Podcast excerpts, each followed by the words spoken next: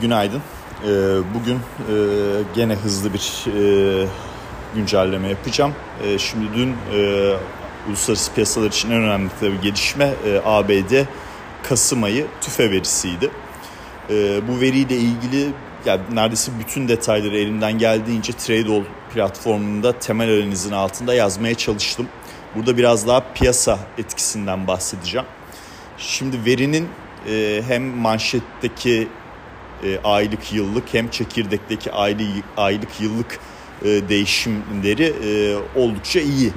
Ne açıdan oldukça iyi? Hem beklentilerin altında hem de uzun zamandır görülmemiş noktaların altında yani. E, örnek veriyorum manşetteki e, değişim e, ilgili olarak e, Aralık e, 2021'den beri en düşük seviye veya çekirdekte işte aylık değişimde gene 2021'lere ile gittiğimiz zamanki görülen değişimler e, durumu söz konusu. E, bu da tabii e, ilk başta e, piyasada oldukça e, risk algısı pozitif algılandı ve risk algısı pozitif piyasa kapanış yaptı arkadaşlar. E, asıl soru işareti şu S&P 500 gün içi %3'e yakın yükseldikten sonra niye e, bunun büyük bir kısmını geri vererek e, işte 0.7 0.8'lik bir kapanış e, da tamamladı. E, bununla ilgili olarak birkaç tane e, değişken e, bana daha mantıklı geliyor paylaş paylaşım yaparken. E, birincisi e, teknik bir neden olabilir. E, nasıl bir e, teknik neden? E, işte 4103'te 50 haftalık ortalaması var S&P 500'ün. Orayı ilk seferde kırma e, noktasında e, biraz daha o teknik tarafta e, zorluk çekmiş olabilir. E, oradan işte gelen satışlarla 200 günlüğün altında bir e, kapanış yaptırmış olabilirler. E, ama bugün vadelilerde gene 200 günlüğün üstündeyiz. E, en azından şimdiki baktığım fiyatlamalarda.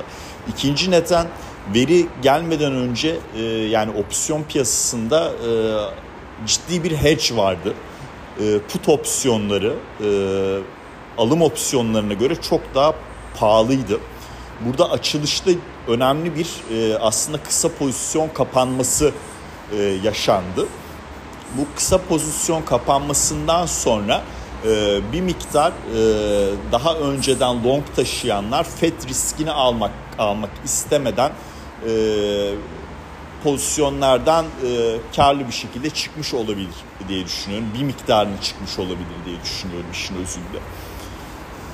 E, ve üçüncü neden e, bugünkü e, işte e, FED toplantısına dair e, FED üyelerinde bir biliyorsunuz ayrışma var. E, bir taraf daha güvercin, bir taraf daha şahit. E, bunu da işte Wall Street Journal'dan e, Nick kendi köşesinde yazdı zaten. E, bu tarafta bu belirsizlik öncesi yani çok da fazla risk almama yönlü bir e, tercih yapılmış olabilir. Bu ikinci e, değişkenle de zaten bağlantılı bir durum. Şimdi peki e, genel olarak yapıya baktığımızda, enflasyon verisine baktığımızda Fed'in işi bitti mi? Hayır, bitmedi tabii ki. Yani şey demek çok kolay. E, hedefi yüzde iki, ee, şimdi zaten bazı hatalı yorumlar var. Birincisi Fed'in enflasyon hedefinin geldiği veri seti dün açıklanan veri seti değil. O kişisel tüketim tarafına, PCE tarafına bakıyor hedeflemede. Oradaki PCE'deki çekirdek değişime bakıyor. Yani tüfeğe, CPI'ye bakmıyor. Ama e, hadi tamam diyelim enflasyon verisi tamam. E, rakam yüksek, doğru. Enflasyon hedeflemesinden yüksek. Burada ikinci gözden kaçan şey şu. E, FED ya pandemi öncesi aslında ortalama enflasyon hedeflemesine geçmişti. E, bu tabii pandemi sonrası unutuldu gitti. Dolayısıyla aslında PCE verisi çekirdekte 2023'te %3'lere gerilerse hala yetersiz yorumu gelecek mi? Ben ondan da çok emin değilim. Daha FED daha fazla yapmanın noktasında. E, çünkü bu pandeminin etkilerinin geçmesi, Çin'in tekrardan açılma tarafına yönelmesi farklı bir düşüncede Fed'in ortalama enflasyon hedeflemesi düşüncesini de bir miktar tetikleyebilir. Onu da unutmayalım lütfen.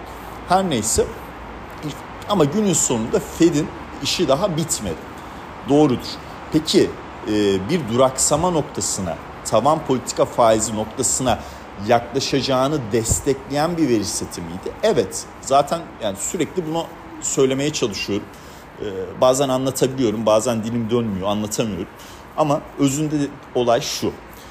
Ee, bugünkü nokta grafikten %5 civarı bir 2023 tavan politika faizini görürsek e, özünde gelecek sene Şubat'ta 25, Mart'ta 25 yapacak ve bir duraksama periyoduna girecek. Ya şimdi duraksama periyoduna girmeden önce bunu piyasaya sinyalini vermesi lazım. Dolayısıyla bugünkü FED toplantısında piyasa tek sayfalık tutanakta şu detaya bak bakacak. Ongoing rate increases yani İngilizce söylemem lazım. Kusura bakmayın FED yani İngilizce yayınlıyor bunu. Bunu Türkçesi ne demek peki? Devam eden faiz artışları. Ongoing işte.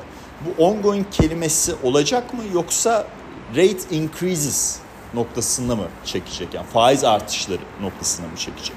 Bu önemli bir detay. İlla bu toplantıda yapmasına gerek yok ama ben Şubat ayı toplantısında bekliyorum. Ee, bu ongoing kelimesinin kalkmasını. Yani Şubat'ta da 25'i yapıp Mart için geçerken o ongoing kelimesini çektiği zaman şahane bir durum olur. En azından piyasaya vereceği sinyal açısından. Ee, şimdi tabii FED toplantısıyla ilgili olarak hani bu tek sayfalık tutanağın dışında birçok e, önemli detay var. Birincisi de şu, yani devam edin birincisi demeyeyim. E, Fed'in enflasyon, yani dünkü tüfe verisinde enflasyon hızında düşüşün devamını gördük. Peki Fed'in e, bir trend oluşumu için daha önceden belirttiği şey neydi? 2-3 tane üst üste veri setinin aynı şekilde sinyaller vermesi gerektiğini belirtiyordu. E, yani dün de bu sinyali aldık, bir önceki veride de aldık. Demek ki artık burada yükseliş hızında düşüşe dair bir trend oluşabileceği noktasında önemli bir e, adım atılıyor gibi. Yani bir sonraki veri setinde de alırsak şahane bir durum olacak. Alabilecek miyiz ve izleyip göreceğiz. E, farkındaysanız e, şeye başlayalı 7 dakikayı geçti. Fed'in 50 bas puan faiz artışını söylemedim bile. Çünkü o cepte zaten yani onu belirtmemize gerek yok. E, yani bütün dünya 50 bas puan bekliyor. E, Fed de 50 bas puan yapacak. E, asıl değişkenler ne olacak? İşte o tek sayfalık tutanakta ongoing kelimesi olacak mı olmayacak mı? Ee, ekonomik projeksiyonlarda 2023'e dair e, büyüme e, beklentisi ne kadar aşağı revize edilecek, işsizlik oranı ne kadar yukarı revize edilecek bunlara bakılacak ve kilit nokta olarak 2023 nokta grafikte e, nokta grafikte 2023 e, politika faizinde tavan nokta nerede olacak ona bakacağız. Bunların dışında bunların dışında dünkü piyasa fiyatlamaları bazında o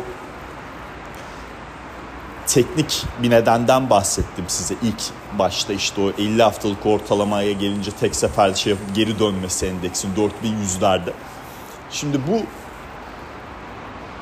düşüncede bir şey daha paylaşacağım. Ee, tahvil fiyatlamalarına baktığımızda 2 yıllık tahvil getirileri dün sert geriledi. Ee, ve bu gerilemenin çoğu geri alınmadı. Yani 2 yıllık tahvil faizleri sert bir şekilde geriledi. 20 bas puana yakın bir düşüş yaşamış olması lazım. Ee, ya çok böyle şey yapamıyorum kusura bakmayın. Hani biliyorsunuz zaten e, yoğun bir e, dönemdeyim. E, elimden geldiğince e, paylaşımlarda bulunuyorum. E, ufak tefek böyle şeyler olursa o 20 değil 18 falan e, lütfen kusuruma bakmayın. E, bunun e, büyük bir kısmını geri almadı. Yani tahvil faizleri tekrardan yükselmedi. Yani hisse senedi piyasası primleri geri verdi büyük bir kısmını ama tahvil piyasası e, getirideki düşüş sonrası onu tekrardan yükseltmedi. Bu önemli bir ayrışma. Onu dikkatinizi çekmek isterim dünkü fiyatlamalarda. E, dolayısıyla bugünkü FED toplantısı sonrası eğer basın toplantısında Powell piyasayı çok bozan bir ya çünkü e, hani tek sayfalık tutanak olsun, 50 bas puana geçiş olsun, ekonomik projeksiyonlar, nokta grafik yani nokta grafikte %5 civarı bir şey olduğu takdirde 2023'te piyasa çok bozulmayacaktır. Daha böyle basın toplantısı öncesi alımların arttığı bir yapıda olabiliriz. Dolayısıyla bunu dengelemek açısından e, biraz daha e, şahin bir konuşma da yapabilir. E, ve o onun tonu önemli olacak. Yani erken bir zafer ilan etmeyecektir. Ama iyi giden noktaları da kabul etmesi gerekecek. O yüzden bakalım e, nasıl bir e, yapıyla karşılaşacağız.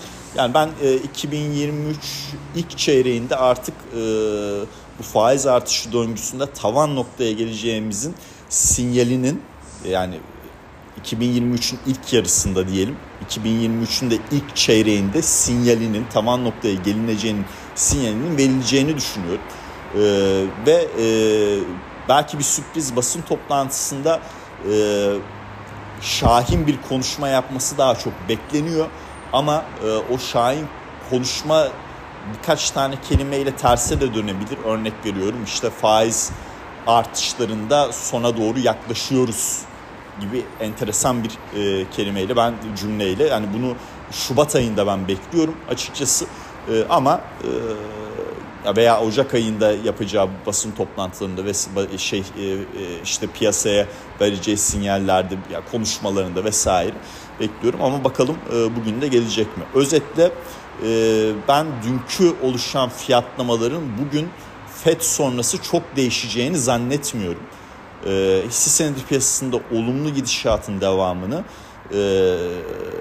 dolar endeksinde düşüşün devamını altında yükselişin devamını ve 2-10 yıllık makasta daha az eksi bölgeye geçiş noktasında düşüncelerimi koruyorum. Ee, bugün hani haber akışlarında şey de vardı. Ee, Morgan Stanley'nin e, Çin büyümesini 2023'e dair e, yukarı çekmesi. E, bu ya bu global resesyon risklerini 2023'e dair ortadan kaldırmıyor arkadaşlar. E, ama en azından e, iyi bir haber. E, işte Çin'in e, yeniden açılması, sıfır Covid politikasının daha az uygulanabilir olması ve yılın ilk yarısında artık belki tamamıyla kalkacak olması 2023'te. E, bütün bunların hepsi e, özünde global resesyon risklerini tamamıyla kaldırmıyor ama 2023 ee, ilk çeyrekle ilgili daha olumlu bir yapıda e, düşüncemizde e, bize destek veriyor e, diye sonlandırayım. Dinlediğiniz için teşekkürler. Herkese mutlu günler. Bol heyecanlı bir FED akşamı diliyorum arkadaşlar.